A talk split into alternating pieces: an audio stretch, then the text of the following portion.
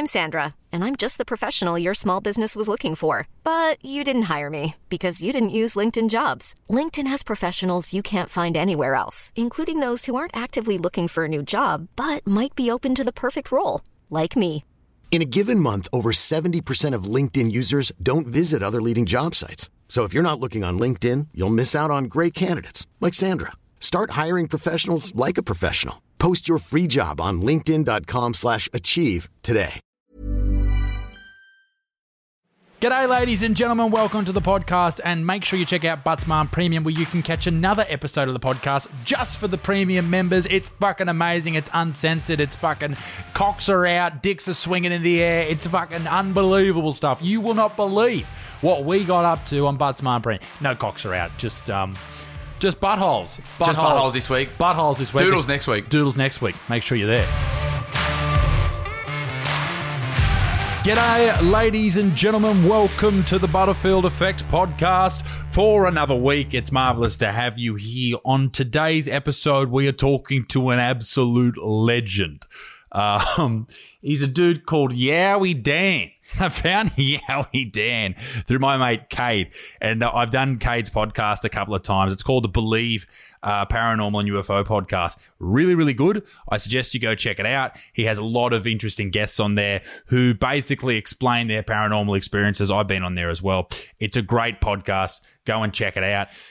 So we've done a lot of, well, we've done one major investigation, as you may have seen on Devil's Advocate, we went out to the bush near the Glass House Mountains on the Sunshine Coast, and we actually went hunting for the Yowie. And if you don't know what the Yowie is, it is the Australian Bigfoot, the version of uh, Bigfoot here in Australia. Now, whether or not they are the exact same animal, I guess that remains to be seen. But we we stumbled across some interesting pieces of evidence uh, whilst we were out in in the bush. Uh, it was int- it was it was concerning some of the things that actually took place that night, and uh, I'll go into it in more detail perhaps throughout the podcast. But, ladies and gentlemen, uh, everyone here uh, that is watching this, or if you're listening to this on iTunes or Spotify, welcome to the Butterfield Effect. And for the very first time on the show, Yowie Dan, how you doing, sir? What's going on?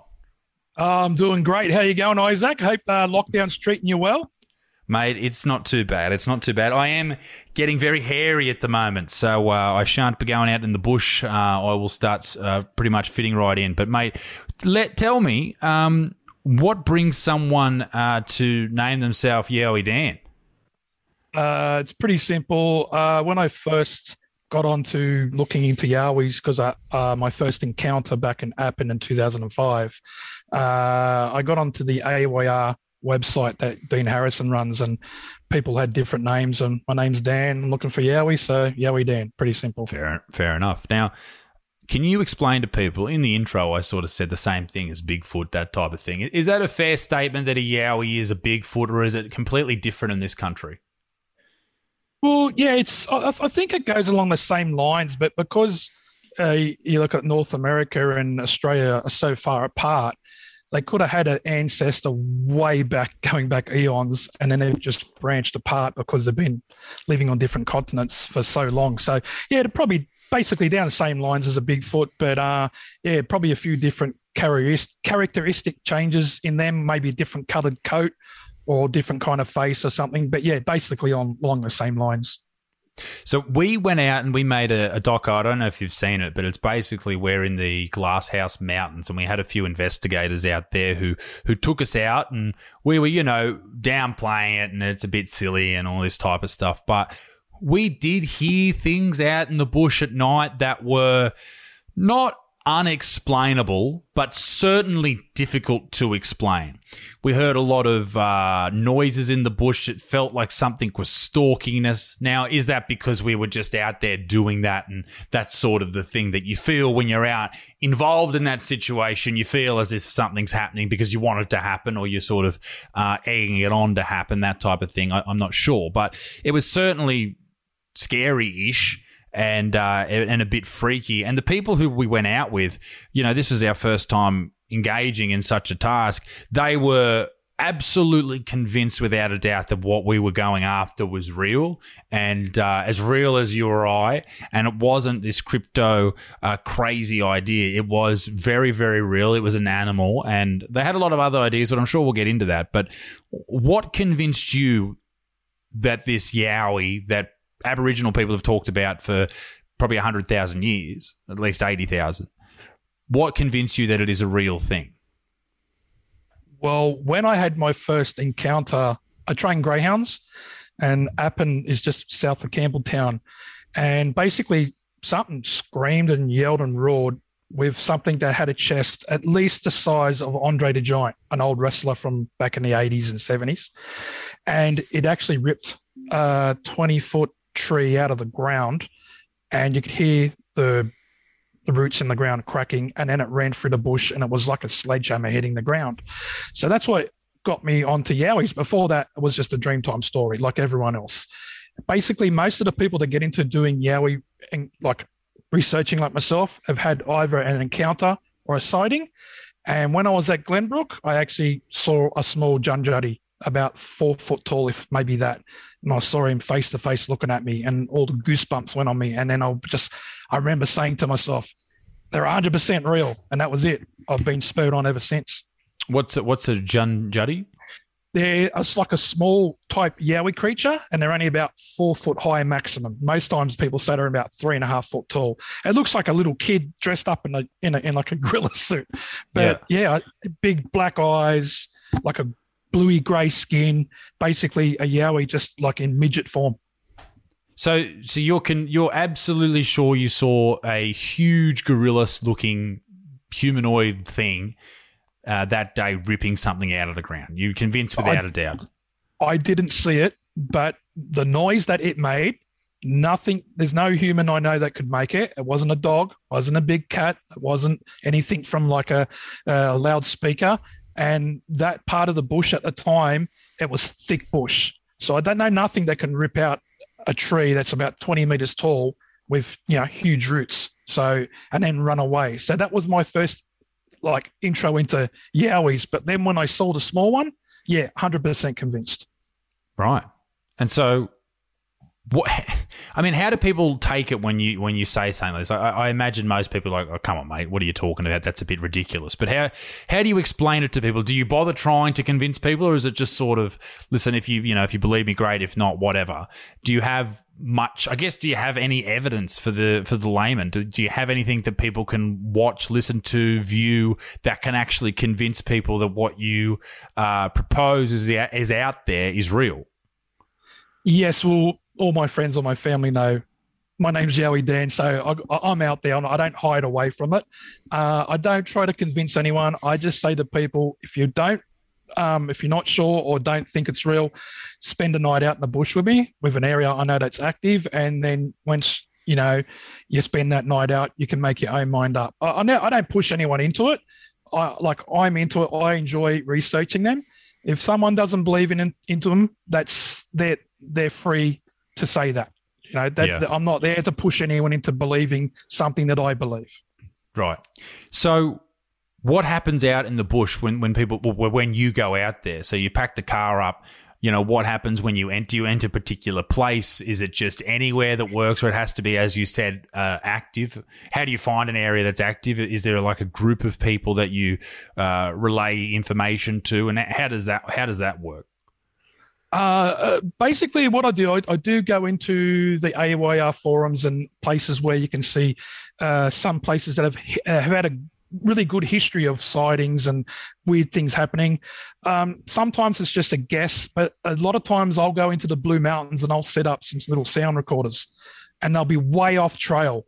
And then you'll hear wood knocks and some things happening, like things will walk up and you can tell it's bipedal. It's not like a wombat or something walking around. You can tell it's on two legs.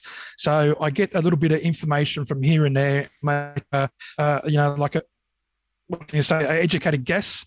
Um, but other times people will ring me up and say, "Hey, I was out here last night. Come out. There's all this stuff was happening. So all right, let's go." So the next weekend we're over there and we're looking around. Can you explain wood knocks to people? Because that, that's a it's a term that unless you've ever been involved in yowie hunting, it's probably a bit of a um, a term that means nothing. Well, basically, what what the general consensus is, uh, they're like a to try and communicate between each other. So, look, I'm over here, and a wood knock will travel through valleys. It's like when you go cooee. So cooee's like, you know, hey, I'm over here. Oh yeah, and then a wood knock is the same thing, letting each other know where they are. Okay. And so you can hear, well, I mean, we heard these when we went out into the Glasshouse Mountains, and uh, Ron, who took us out there, explained like what a wood knock is, gave us a good uh, piece of like a big stick, smashed the tree, and you can hear it. And then when you hear it at night, it does. It makes the hairs on the back of your neck stand up because you're like, oh shit, that's exactly what we were talking about, and it's um, it's confronting. Does mm. does anything that you're aware of make those type of knocks? The only thing will be a human. There's nothing yeah. else that's got a thumb that can grab it and swing it and hit it like that. And it's hitting it no, pretty hard. It's not it's not something in a tree like making a slight noise. It's a whack. Yeah, it's a whack. They're not little tiny little hits. But the odd occasion when I've been out when it's windy, you do get some trees that will hit like big tall trees at the top. They'll hit each other and they'll make that similar noise. But on nights when it's perfectly still, there's nothing happening, there's no wind, and you hear a clear wood knock like a baseball bat hitting a ball bang. You know, it's you know something's been bashed against a tree. So you go out. Do you do you have much evidence that you can show people that what you believe to be true is actually out there? Yeah, I've got a YouTube channel called Australian Yowie, uh, and it's got sound recordings and some and videos and evidence on there. And uh, yeah, so there's just plenty on there. I've got pictures. I've got like a, a million files on my computer sure. with every time I go out. So yeah. So, so producer Connor, uh, when we when we set this up, he said that you're going to send over some stuff. Do you want to go through that now and, and sort of explain what what we have? Yeah, yeah, for sure. Yeah, be interesting okay. to your reaction to it. Sure. So Connor's first image is um, image number one is uh, it's, it's titled Foot One uh, for your reference. Um, do you want me to share this uh, share this yes. screen so you can see it? Okay, give me one yes. second. Let me let me learn how to use Zoom, even though I use it every bloody week. Uh, there we go. All right. Uh, so you should be able to see that now. So this is a, a large footprint or, yeah. or, a large collection of water, uh, is what we're looking at here. If you're listening to this, yes. can you take us through what we're seeing? Well, I was actually not Yowie researching on this day. I was actually taking, I've got twin boys. They're 20 years old now, but they were probably around 13 at the time. And we were hiking down uh, through a trail called Lindeman's Pass. And it's not a very hiked trail. Uh, it's it's a lot of places it's worn away and eroded, so you don't get a lot of people on there. So we're actually hiking in this area where it was very muddy, and there was normal footprints of you know people's boots and stuff and then i come across this there was actually about four prints but this was the only one that the, the, the mud didn't cave in on itself and i actually measured it and it's 42 centimeters long right. so it's a pretty big footprint and so up the top there you could see not very clearly but I, I was i usually take casting material with me but because i was just on a hike with my sons. I didn't take any, so I could have cast this. And when you do casts on prints, it does bring up a lot more detail than you can see. And that left hand side, where you see that round bit, that's the ball of the foot. Yeah, so that's a pretty big ball of the foot, and it, it only had four depressions up the top where the toes were, but okay. it was 42 centimeters long and maybe about four inches wide. Yep. So yeah, yeah. So um, all the other footprints around there from boot marks did not look like this and weren't as long as that. And so, so a, a, normal size 12 uh, shoe is uh, 30 centimeters, I believe. That's a foot length. Hmm. Uh, yeah. So this is 42, so an extra 12 centimeters. So you're looking yes. at like what a size 15 or something like that. Yeah, uh, yes, uh, a pretty big foot. Yeah, pretty um, big foot. yeah. Well, I guess it's probably a small foot in, in relation to the size of these creatures, but yeah, it's you know, really weird. Usually they're wider. This one was skinny, so it just looked very. It just looked out of place. Um, for any trail I've been on, I've never seen anything like that. So, is there the potential that for that particular one? Um, And and for those of you listening to this and not and not watching it, you know, it, that does look like a footprint. But is there a, but is there a chance that it's not? Well, there always is because I wasn't there when it happened. I'm only um, trying to have my best educated guess on what it is. Yeah. But uh, for me, I'm a believer because I've seen them, so I'm leaning towards Yowie Sure. related. Yeah. I did Okay. think about maybe two footprints crossing over each other to make that kind of weird thing, but you would have the second. It'd be like a the second footprint coming on the side, but it wasn't there like that. So I mean, it, it does it does look like a footprint. If we go back to it, like it definitely does. There Hmm. is, um, you know, around this area here where the foot goes into the ground. If you can imagine it going The into the ground, the arch it pushes the soil or the mud in this Out. case because it is quite uh, damp and, and wet. It pushes it out and then creates like a little valley sort of thing where the water Yeah. is collected in there. So I mean, Yeah. you know, from that point of view, it definitely looks like a footprint. Um, Yep. Is there anything? I mean, there's you know, there's leaves and stuff where we can sort of go to scale. Um, but yeah, I mean, but that's the thing. Like with any of these, you can always say, no, no, that was made by someone with a big foot, or, or, or you know, it was faked, and those type of things. I mean, that's always the the reaction. Like even when we do these ghost hunts and stuff, like and, and with the Yowie hunt we did, we had a lot of people in the comments saying, "Oh, you, you faked this, you faked that." I mean, okay, we can, we didn't. But we can. Um, I guess you're always going to face that. that. Like, there's no way around that, is there? It's always an option that you could have faked something. But yeah, what do you, it's- you know? you always get that, mate. I get it all the time, and um, yeah, I just doesn't bother me. Fair enough. Fair enough. All right. Well, let's. Uh, can we go on to uh, image number two, if that works for you?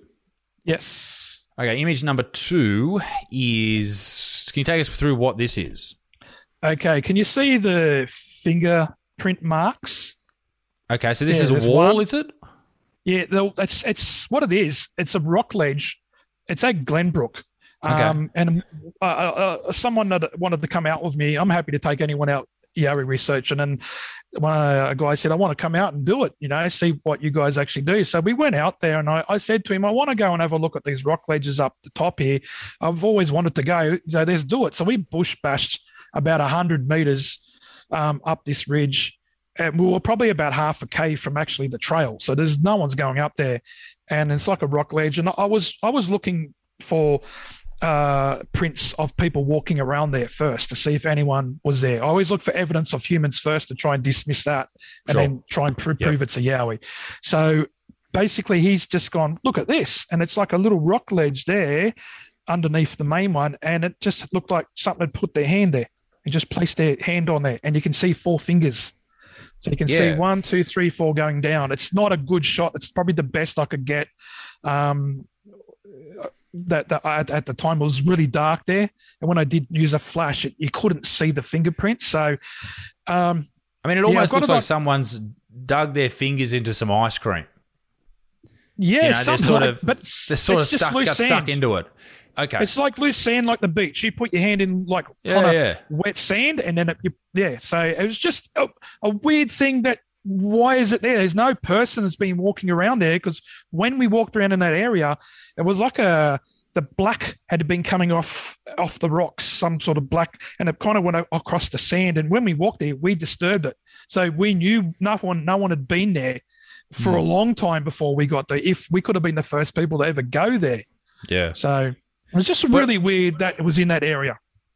I mean, looking at it, and and if you if you saw that when you were looking at looking for something else, or you know, it could be construed as anything, really. Yeah.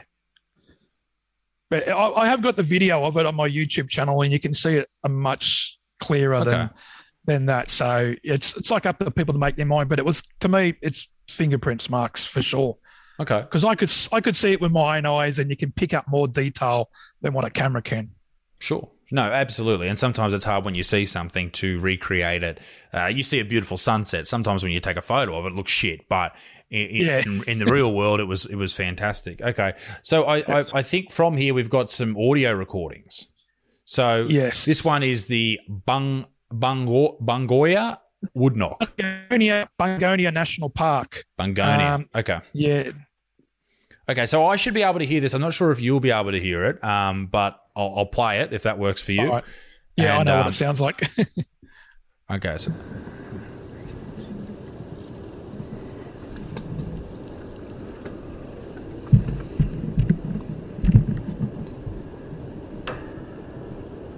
Okay. Do you hear it? So about 11, It's gonna be 11 seconds, I'll replay it.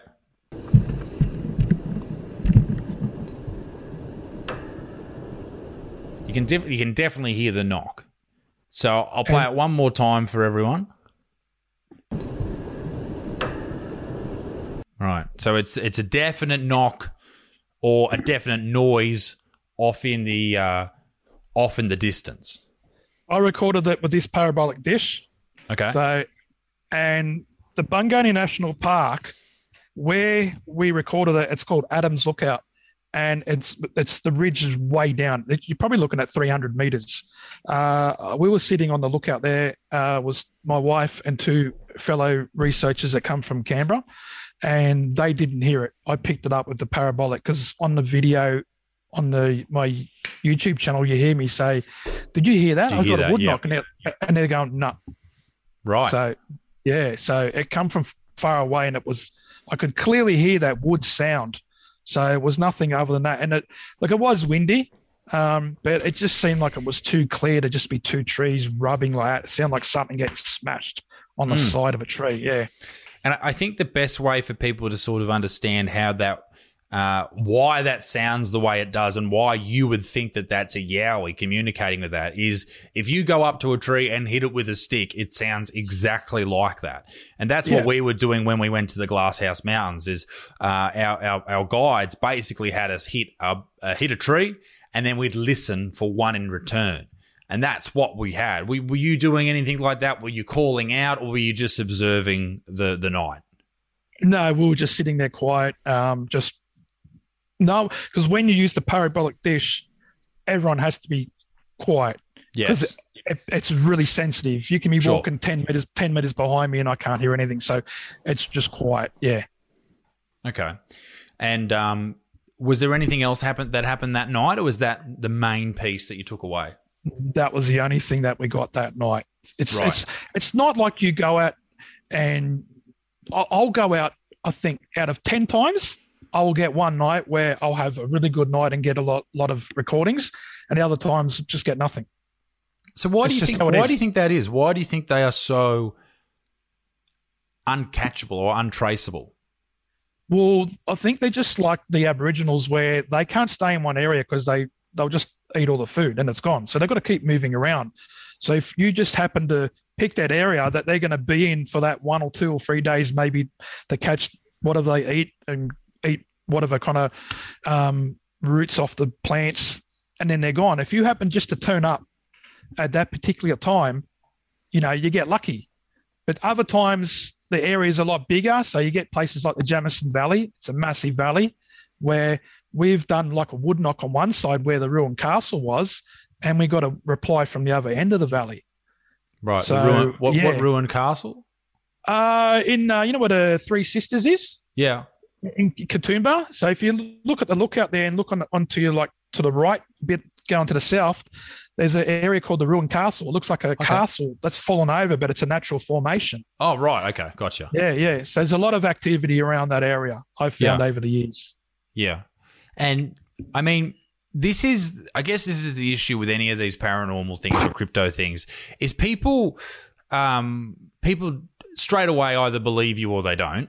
Um, it's like politics. You're either one way or the other. Like every, like Yep. people in the field of paranormal investigation, a lot of the time, and this is probably their downfall, is they believe everything straight away. And people outside of it are like, no, no, everything's bullshit. My attitude towards all of this is, um, you know, let's start in the middle and find our way uh, to either side.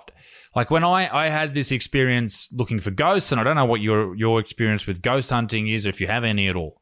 My first experience was I had a whisper in my ear that was clear as day to me, and thankfully we picked it up on the audio. And so I can show that to people and go, listen, there was no one behind me. People go, you faked it, all that type of stuff. We didn't, but it is what it is. And, you know, I guess that sort of comes to my next question, which is you've been studying, you know, Yowies for a long time, and you know, there's not this giant number of pieces of evidence. Like there's, you know, there's wood knocks and all this type of stuff, but people would look at that and go, no, that's bullshit. You know, there's a footprint there, yeah, but that could have been anything. Like there's nothing why is there no hard evidence? Why is there no photo? Why is there no, um, you know, a live species that has been caught? Why are they so elusive? Why, why, why is this one thing that you've named yourself, or not, you know, not in your daily life, but you're known yeah. as? Why can't we see one? Why can't we physically touch one? Well, what I find is a lot of people that go out into the bush, they're not carrying expert cameras. They're mostly carrying mobile phones. And mobile phones are a phone. Then the camera on it, it's only so good. So you're always going to be blurry if you're trying to move it around if you see something. These creatures, like any creature, they blend into the bush so well. Know, the colors of the uh, if you look at the colors of the uh, of the kangaroos and wallabies. Sometimes you walk through the bush and they're like three meters away from you, but you won't see them till they move, and they're right there. So it doesn't matter how big or small it is. If its color is going to make it blend into the bush, you're not going to see it. And I've been at trails where I've stood on the other side of the creek and bushwalkers have all come through, and I'm just out in the open, standing still, and they've laughed and talked and thrown stones and everything and haven't seen me. And I'm standing out in the open and I've got a backpack on and just wearing green. So if I can stand in the open and not be seen, why can't a 10 foot yowie that's got fur that makes it blend into the bush so well be seen? But you know, a lot of people don't go out there and research like myself. They don't spend the time. Like we go out there and spend time to try and get the best footage we can to try and prove this animal's real, but it's just elusive. It's and it's smart. It's a smart creature. It's been living in this land for eons. So it knows how to camouflage itself and make itself disappear like that. So mm. it's going to be something that um, I hope to find good evidence. I'm, that's what I'm trying to do. Uh, look, I've got a thermal camera here right now. And one thing about the thermal cameras, the old ones, you used to have to do Wi Fi to a phone to actually get the phone to record it. But this one's got 16 gig memory, and I can take photos and videos all at once. And it can pick up a human walking at three Ks away. Right. So, yeah. So uh, that's the one that's it's cost just over $3,000. So, yeah. you know, people, a lot of people haven't got the money to buy the gear like this. So they're all using basic gear. Um, you know, with basic gear, you're not going to get the best results. So, unfortunately, that's why a lot of people don't get, you know, what, you know, people want hard evidence. Yeah. Yeah. And, mate, you know, and it's not, uh, it's not a go at you or anyone who, uh, you know, spends their time looking for these creatures or any creature. Like it's it is it seems ridiculous to a lot of people, but if you've been out there and really listened to people who genuinely believe in either the Yowies or aliens or whatever it happens to be, people have they've proved to themselves that it is real, and then they're desperately, or maybe not even desperately, but they're trying to find something that they can show every other person that they're not crazy. And I think that's that's um, maybe where some people come undone because they're so desperately trying to find something to prove that they're not crazy that they will jump uh, to any piece of evidence and say, "Look, that's that's it," or or they'll use a wood knock. And it's not until you're out in the bush in the middle of the night and you hear a wood knock that you go, "Oh shit, that's a bit creepy." Um, can we continue going through the uh, the evidence that you sent through? Yes, yes. Okay, so we go from the uh, the first wood knock uh, to the Faulconbridge mouth clicking. Yeah, so what great apes have been known to do is do finger clicks and mouth clicking. Sure. To, they that's how they they they communicate in some ways. And so I'd been on a hike. This is at night time. This was uh, probably about you say about maybe eleven thirty at night. Uh, it's a, a, place called Faulconbridge, and we walked seven about seven kilometres to get to the lookout, Faulconbridge Point. So we stayed there for about half an hour, and I said, "Oh, we better get going." So it was a friend of mine, Darren. So we uh, started walking back, and I had a smaller parabolic dish than this, a cheaper model, and I had the headphones on, and I started hearing something moving in the bush. So I just said to Darren, "You know, just be quiet for a second. I said, "Um, you know, you could just hear the finger clicker. I've never heard that before over in the bush." something doing that. I, I don't know any animal other than us that's got that can do that. So it's really weird. So yeah, play it and let everyone uh, uh, listen to it and make their own minds up. Okay, so what are we what are we looking for here? We're we're looking for the clicking, that noise. Yes, yes, Okay. yes.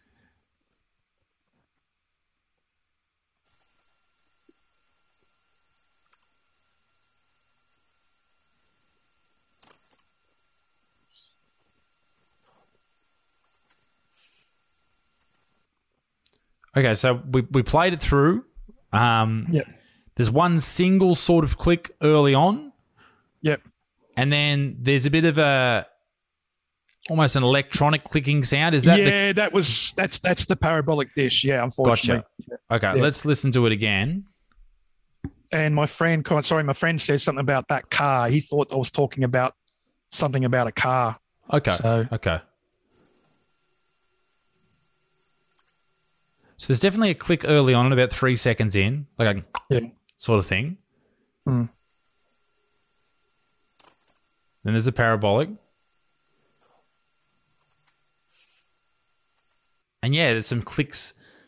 Sort of like I don't And know if you've ever. Sorry, go on.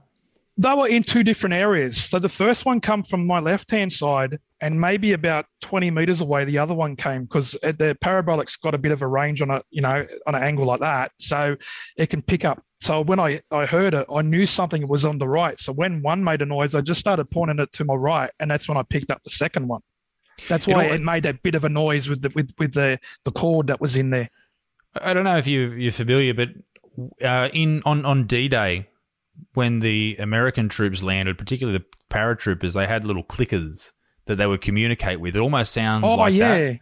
Yeah, Yeah, yeah. If, I'll just play it one more time. It almost sounds like you know you're trying to communicate with someone um, through one of these little clicking devices that they would that they would use back in uh, in World War Two. Hmm. Yeah, there's there's definitely a click there. It does sound like someone's stepping on a stick though. That's was way in the bush. So where where you're looking at seven kilometers, it's like an hour and a half to two hour hike to get where we got. Eleven thirty at night, uh, the bush there was a lot of things that had fallen over. It was thick bush there, and I heard something walking around, not walking, just moving, and that noise was like it just sounded different to what that those two noises were. They sounded like you know they were doing this and maybe a mouth click like something Yep. like that. And it was one there, and then it happened there, and I was like, "Oh, there's two things communicating with each other." It's just a really weird sound that I haven't heard any birds make that, uh, any kind of marsupial make it. So it's just a very weird sound to be recorded up in the Blue Mountains. Mm. No, it, it certainly is, and and and this is late at night. You're out there hearing this. Yeah, this is late at night. This is this was like eleven thirty. We were on our way back. We Yeah. started when it was daylight. We when we walked. We do night hikes a lot. Where we'll Yep. just get on the trail and walk down the trails in the nighttime. Does that does that have you ever been in a position where you're quite terrified? Because the, the night we did this, I was genuinely concerned for everyone's safety. That's that's the sort of scenario that we were in where um, the people around us were, and maybe it's because they were suggesting these these things were happening. Where you know, oh, the- we feel like there's someone, uh, you know, t- at twelve o'clock or at, at eight o'clock, and there's there's we're hearing something walk through the bush near us, and people are suggesting that they're, you know, this is bipedal, and maybe it's those suggestions that start scaring you. But is there, have there been many moments where you've started to be fearful at all? Uh, when I first started going out, I used to go out by myself and camp in the Blue Mountains. Uh, probably the first two or three times, yeah, I was a bit freaked out, but I just kind of got used to all the natural noise that I know that are made by owls and bush mice and different things moving around at night. But no, I, I can't say I've been freaked out by anything where I've had to like, hey, quick, let's get out of here and let's run away. No, haven't been in that situation. I haven't been herded out. One or two of my friends down Canberra have been herded out by Yowies. They all these. That's what they've told me. What, what happened there? Uh, they were out walking along the trail there at night, and they said uh, there was a couple of creatures around them. They couldn't see them, but they're all making noises and they're all shaking the bush. And as they come out, the bushes and that kept getting, they kept chasing them until they Right. virtually just said, "Yeah, herded them out and get out of here," and then it all stopped. Right. So yeah, yeah, they got herded out. They said they they ran. So yeah, yeah, I don't know what kangaroos and it'll stand around the bush and shake it, and say get out of here. So I don't know. And I mean, there is there is an expectation that you know someone would have found uh, a dead one uh, or a dying one. Why do you think that people haven't been able to discover a um, a corpse or, or a skeleton or something like that? Well, uh, depends if the ground's acidic because it, it can within a couple of years, you know, erode them away. Uh, even there's been uh, a, a bit of a uh, they put a deer on the ground, and within three days it was all gone. So you know all the maggots and that and the insects done their job, and then other predators ripped them apart. Um, and then uh, some actually animals eat the bones. So there could be a number of reasons why, but yeah, other than that, I can't give an explanation why it hasn't been found. Do, are they smart enough where they bury their dead? Who knows? Hmm. There's a lot of explanations out there. That's what we're trying to find as researchers. I mean, you know, like if it is a deer that's been ripped apart, you often find a skull, or even if a person has been buried out in the bush, you know, you often a bushwalker will find a leg bone or something that leads to a discovery. You would think over time that even through erosion or, or something, there would be s- something that would point to this. There would be dung. There would be um, not just a footprint or a wood knock. It'll be something much clearer. Is there what what piece of evidence do you think that you show people that makes them go, "This is legit"? There's a uh, area at Glenbrook where I filmed one in the background. Um, it's only a small uh, like clip, Okay. and when I actually take people to that site, and you see where this actual creature was standing, it's nearly level with a 12 foot rock ledge. So it's Right. probably a, a foot. So that's when I people think it's something small up the up like way away up the ridge, but it was actually only about 15 to 18, 18 meters away from me. I actually um, found a, a, a, a like a um, tree break, and I wanted to find out to see how hard that tree was actually to break. So I put my camera down, and as I put it down, I picked it up behind me, um, and that was pretty much one of the first really strong evidence that you know I found that gee these things are really tall as well. So Could- is that on that YouTube? Is it? it's on YouTube. It's called Glenbrook Yowie. I might, I might pull it up just so we can. Um, perhaps you could talk us through it if if that's all right. Yeah. Yeah, Um, yeah. So, uh, can you Yeah. say that now? We're going way back in June 2013. I went looking for a Yowie evidence at Glenbrook Blue Mountains, New South Wales. This is what I filmed in the background. Okay, so do you want to take us through this and tell me when to play and when to uh, when to pause that I type just, of thing? Yeah, keep going until you see the see me there in the bush, and then it's pretty. It's just a short clip, Okay, and then yeah, you're all right. So you'll see that tree there. I'm trying to find out how hard that was to get broken. So I've I've just got like a little camcorder. Um, Yep. It was uh, digital tape, so I try to grab it and see. All right, now I'm as I'm putting the camera down now, you'll see in the background a, like a black shape. It's really quick, and then that's me trying to do it. So someone else did this for me, so I just put it up on my on my um. So you can see um a black shape there. up in the right hand corner. Yeah, in the right hand corner there. Yeah. I did I did see that when you when it, we first watched it. So it's now going through the still frames, and there is. So that's the first frame. There is definitely something there. Hmm. So that's there's- and there's a lot of bush there. We- We've gone back there, and I had a friend. He's about six foot, just over six foot, and you couldn't see him from where I was standing. right. Yeah, you you got to go to the site to really understand the area. That's only about fifteen to eighteen meters away, and there's nothing there. That's open ground. You should get um you should get someone to stand up there and have a comparison shot. That would be very interesting We to we see have what it would look like.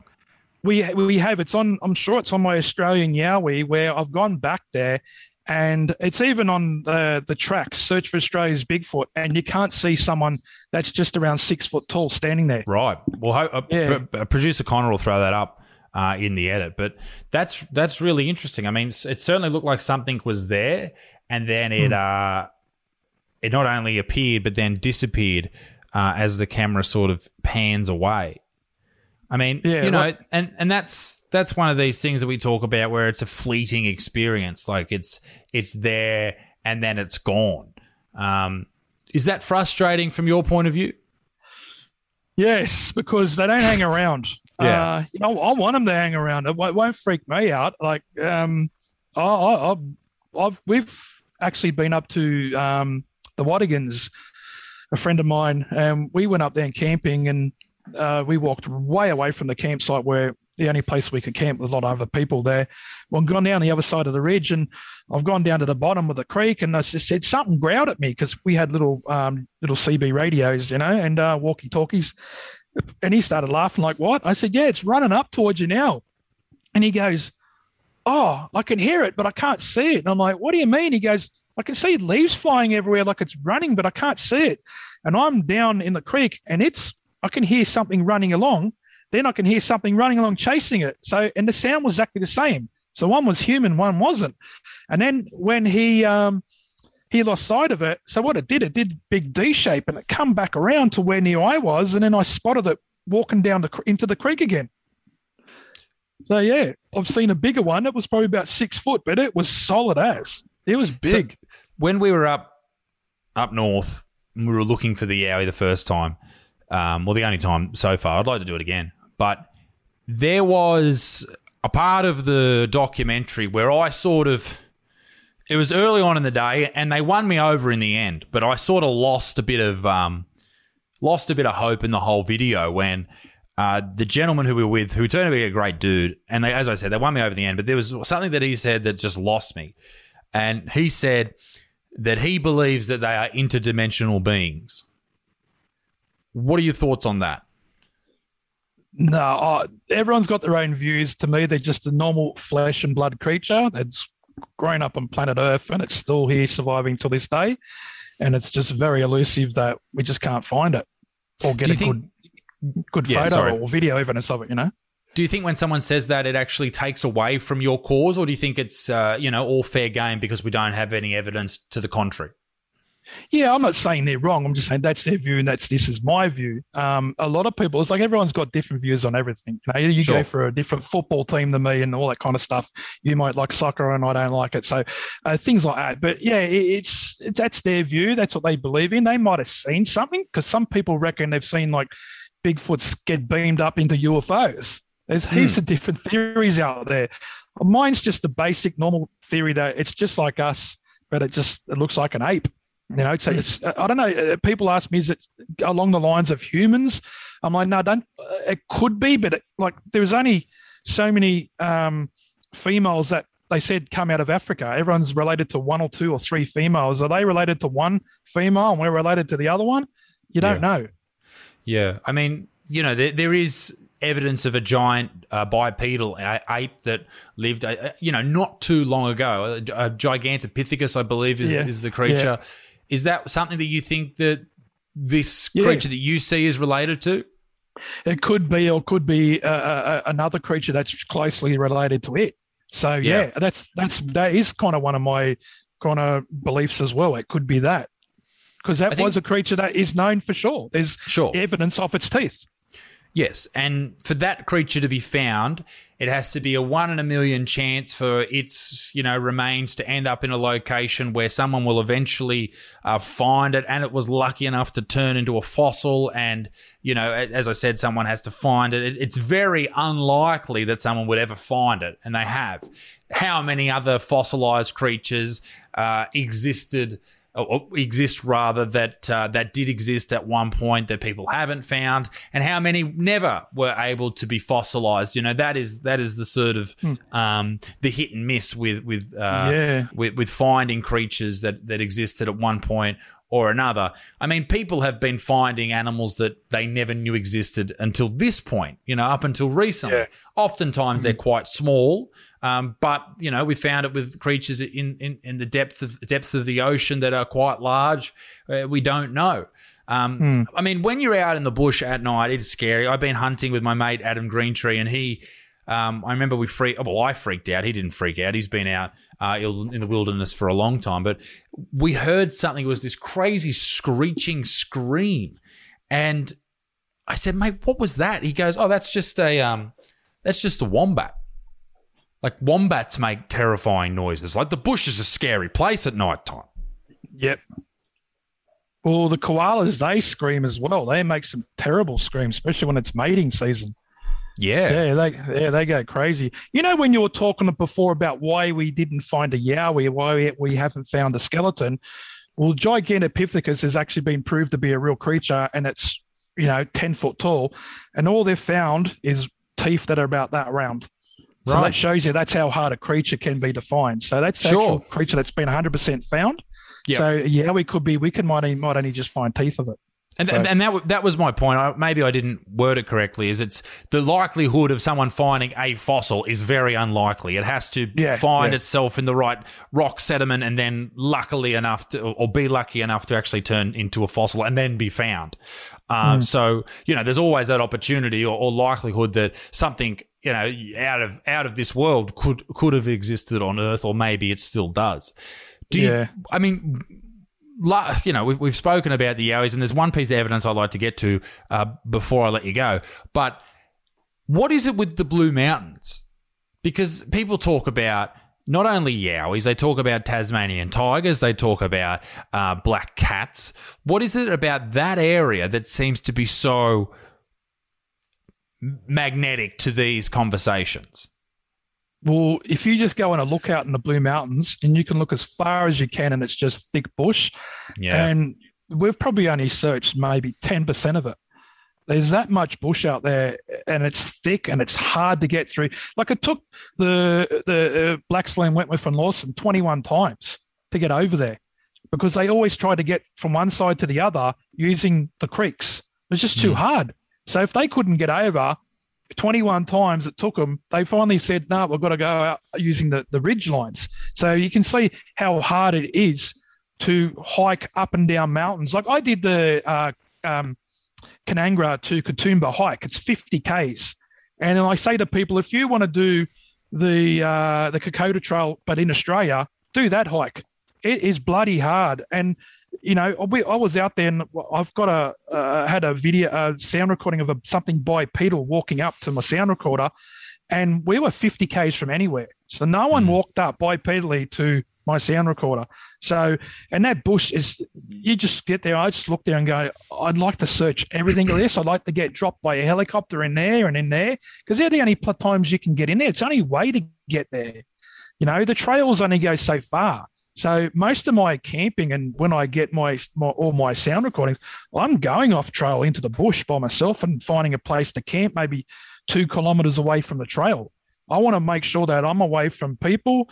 I don't record them footsteps or anything like that. I want to record something that I know it's going to be it's going to dismiss humanity. So more of a chance of getting something that's Yowie related or it's a Yowie itself. But like I said, it's it's the Blue Mountains uh, I know people talk about the thylacine and the big cats. I'm not really into searching for them, but I do look out for weird prints, and sometimes I'll take a print, take a photo, and send it to some people who are into that, and they'll say yes or no, it could be, um, or not. But yeah, it's Australian bush is so hard to get through; it's unbelievable. So that's why, you know, it's so hard to get any evidence of them. What, have you seen anything else out there that you think might be uh, uh, of interest other than other footprints? I've seen we've seen some weird shit out there, mate. I'm telling you now. Like uh, I've been walking along that trail from uh, the ruined castle, Federal Pass, it's called, and something clearly yelled out, "Watch out!" in the bush. Uh, yeah, pretty much like a male voice was going, "Watch out!" and like one o'clock in the morning, and it's dead quiet. Oh. Someone yells, "Watch out!" You kind of like take notice. That's what freaked me up more than a yowie running past me in the bush. I'm telling you now. of course it fucking was. You know, what? we see. Was we, this was we, this like a sorry? Was this like a yelling out, or was this like a whisper, or was this like eh, you know all around you? Were you by yourself? No, we were actually filming for the track documentary, and we're walking out, and I was about twenty meters in, in front of the other guys, so I was just walking by myself with the head torch on, and and the trail kind of bends and weaves like that. So I go around the corner there on the other side and I'm walking along and on the ridge, maybe two meters above me. It just went, watch out, like that. I was just, ah. Oh, I That's just stood still, like, and I, and my first thing was to the boys, did you tell me to watch out? And they're going, they're like, what, what? And I'm like, someone just yelled at me. yeah, it freaked me out. oh Yeah. man. Yeah, well, Yeah. that's the that's There's the thing. been Like, weird noises. yep.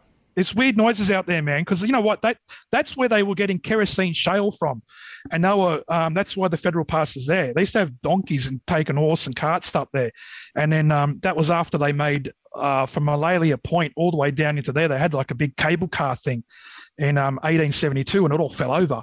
So that's why Okay. they got the donkeys out. That's why they got the scenic railway. They used to bring it all up back up to the top. Gotcha. Um, yeah, and people people died down there. So there's a lot of weird, freaky stuff happening down there. A lot of noises that we know they're not Yowie related. They're spiritual. Hmm. It's weird.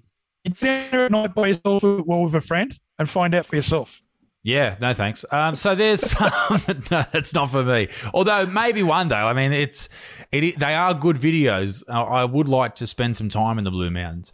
There is uh, one more um, clip that you sent through. A suspected Yowie howl uh, from uh, Yeah. Marramarra. First howl in the Marramarra series. National Park. Yeah. Take us, take us through that if you could.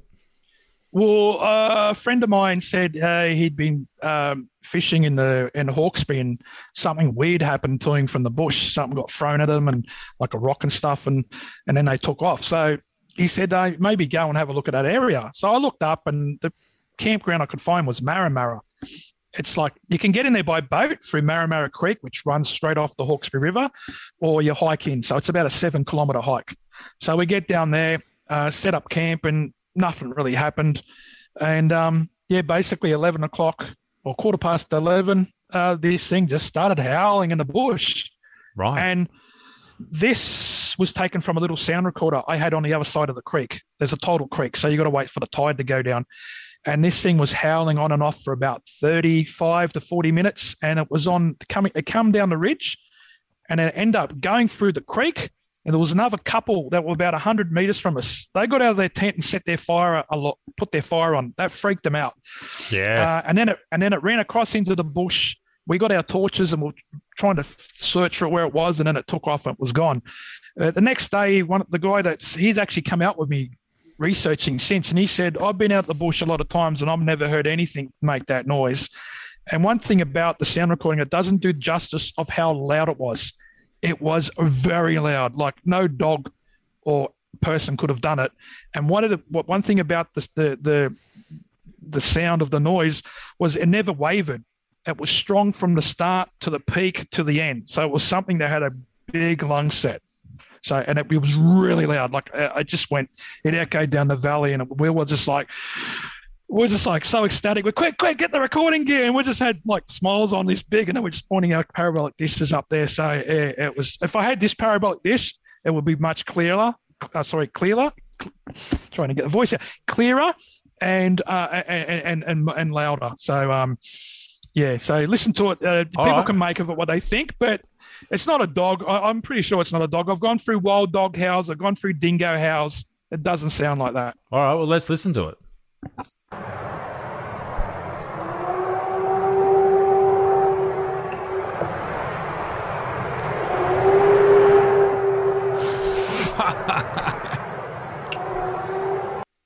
yeah, yeah. I'd, I'd fucking get me fire going too. Jeez. So what what do you think of it? Do you think it could be a dog? Like, Dude, well, I mean, maybe. I mean, that's that's this- that's what you would think, right? Unless you're of of of your um what you're out there doing, you would say that's a wolf or, or a or a dingo or something like that. But that's scary. Mm, There's no, That's a- there's no house, there's no houses up there. They, they they are there, but they're way back. They're not right near the ridge. So there's no. Why would there be a dog up there? But then again, what come down down the the actual ridge and went through the tidal creek that was chest height that was freezing cold? This is this is July. Yeah. I think it was June or July. So it was freezing cold, and then it went over and ran into the bush. So it was all all that was all linked together from the howls. And what we think it was the howls were more like it was calling out like, like the wood knocks. Like, where are you, Yeah. other guys? Where are you? But if we heard another howl coming from somewhere else, it would have been like, oh shit, I think we're in Yeah. trouble. But Well, yeah, I mean, we were I've- ecstatic.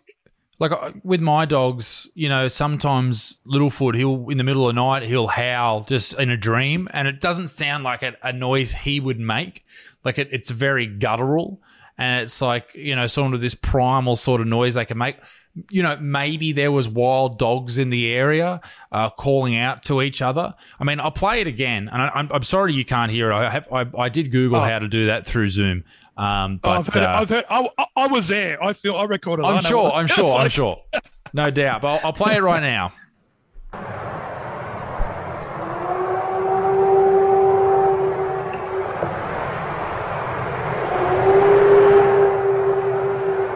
It's creepy. It's definitely Like if creepy. you're there, if you're there and you're just a camper and you're gonna go camping on and off here and there, and you hear that, that's what the other couple did. The first thing they did was get out and just start a massive fire. Just got branches and that and put there because I, I was like later on, oh, did you make the fire because you were freaking out? And the guy Cody goes, yeah, Mrs. was crying. She Oh, was freaking really? out. What did what It did they think it loud. was? they weren't sure, but then they come up to us and we said, "Oh, we're here Yowie researching," and then Kurt's like, "Oh yeah, I'm into them. Like, yeah, I want to, I want to come out with his like pretty much straight away." He was intrigued. Like, I want to know what that was. He goes, "Because it ran through the bush. Didn't you hear it?" I said, "Yeah, we put our torches on." He goes, "Yeah, I've seen it." And I'm going. What goes? What howls for like forty minutes on and off? Like every two or three minutes, it just howled. It was three or four times, and well, they were just film with a little sound recorder. I've got a bigger one now, but basically, you just turned it on, leave it in the bush, and let it go, and that's what picked up the first howl. The next ones were a parabolic dish, but that was the, like the best one of the set. But um, yeah, on and off for forty minutes, uh, and it was loud. It never kind of went from being loud at the start to get tired. And, and the noises weren't as loud as later on, but this thing just kept pumping that sound its lungs like it was huge. So my So, my like- wife was there with us, and I got a sound recording, and she was stoking the fire too. So she wasn't the only one Right. that was scared. Man, that, that would Yeah, be she stoked the terrifying to hear that. So let's Yeah. um let's finish up just on what you have seen over the past. These are some images when you when you Google Yowie. Uh, obviously, my Yeah. favorite type of Yowie are the chocolates. Uh, but are these the type of things that you would have seen, uh, or you could explain that you have seen in the past. These type yeah, of not images, as or not a, not as the one I saw was really thick, like it was Okay. like more like six that, foot perhaps. tall, but yeah, more solid. Like see the one grabbing the tree above it. Yeah, See how yeah. it's got big arms and it's got no neck. It was just like a head stuck stuck on the shoulders, and it was just really solid, like it was a big. Look like, a playing- bricky. Yeah. Yeah, yeah, like a front row Rugby forward union rugby player. league. Yeah, yeah. Yeah, yeah, huge, huge, just huge. Everything huge about the body, but quick. Wow. Like, yeah, the one that was at uh, the Watagans, it was walking, and I, you know, when you see those Olympic walkers and you think you're not walking fast, and actually you see people running next to them, that's how quick it was walking. It was walking quick. So they they they got a lot of um, they're they're really quick for their size. Yeah, I mean to to remain elusive, obviously they would have to be um, quite nimble, agile, and be able to move through whatever you know they are happen to be moving through at the time. Um, Well, they yeah, are man, I- sorry, they are sneaky little. Sorry, they are sneaky little buggers. I had one try and come and pinch me parabolic dish when I was in the Blue Mountains, and I didn't hear it till it was right behind me. And when I've turned around, it shot off down the ridge. then you could hear it running around down the bottom. and you Yeah, saw it. So, no, I didn't see it. Sorry. No, no, I can't say. I, I, one thing about me, if I see it, I say I've seen it. But if I didn't see it, I always say I didn't see it. I don't make it up. You know, Sure. that's one thing that's that's one thing that's been really uh, hurting people doing Yowie research. People that are lying that they saw this and they saw that, and there's a picture and it's all blurry and all that. It, it does hurt the people that are putting time in, like myself, to try and get those images that say, "Hey, here it is. Finally, we got it." yeah, Yeah. and mate, um, let let's finish off with this. Out of how many years have you been researching into the Yowies now? Uh, since 2005. So how how many do you think you have seen, without a doubt? I've seen two. And that's the a thing, big one like and a small one. And like this is the common thing or the common thread when I talk to people about how many they have seen, they've dedicated years to this, hours, nights, and they've seen one or two. And maybe that's why, you know, your average Joe hasn't seen any. And maybe that's Yeah. just maybe that says that they are very difficult to find or you're full of shit. And I think I think and that's not having a go at you. That's like you know, Yeah. that, that's why people don't believe in it.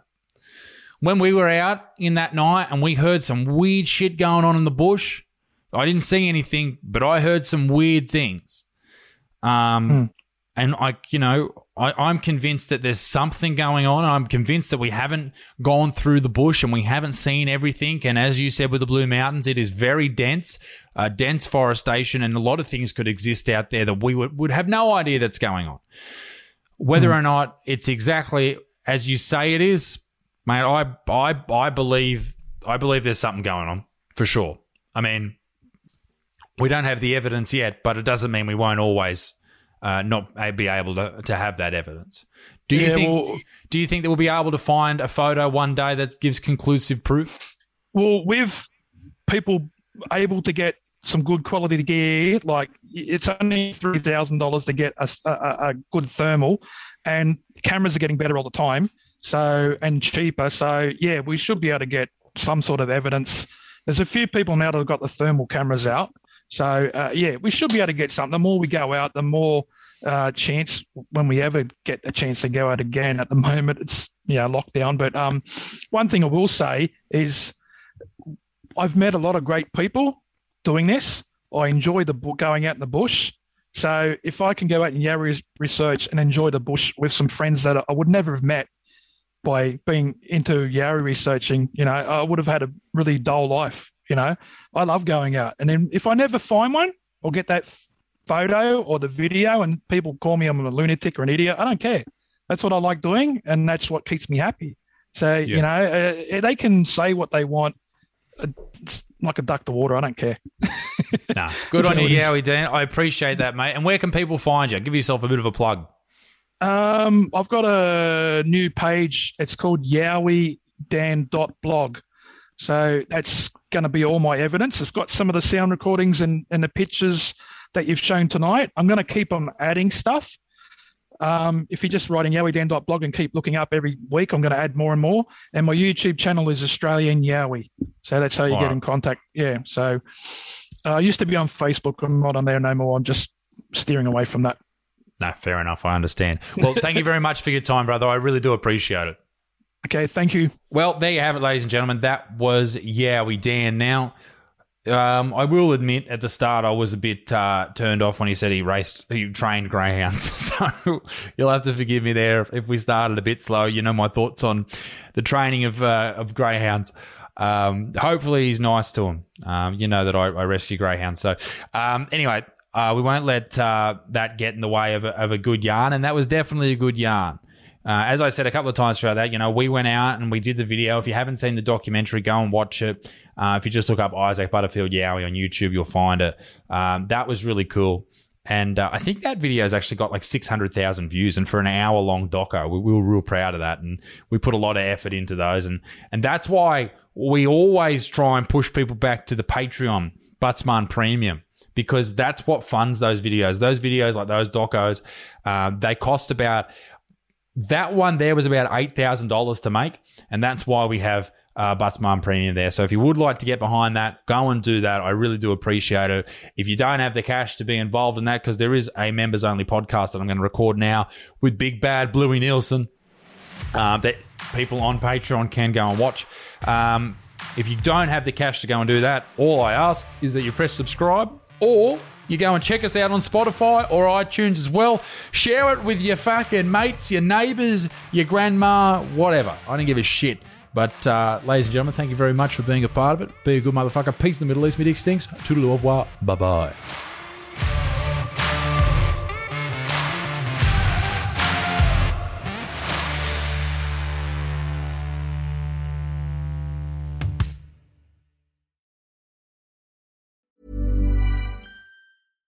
Ever catch yourself eating the same flavorless dinner three days in a row?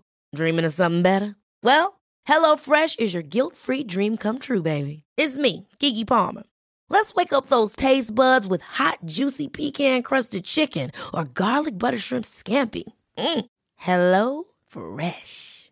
Stop dreaming of all the delicious possibilities and dig in at HelloFresh.com. Let's get this dinner party started.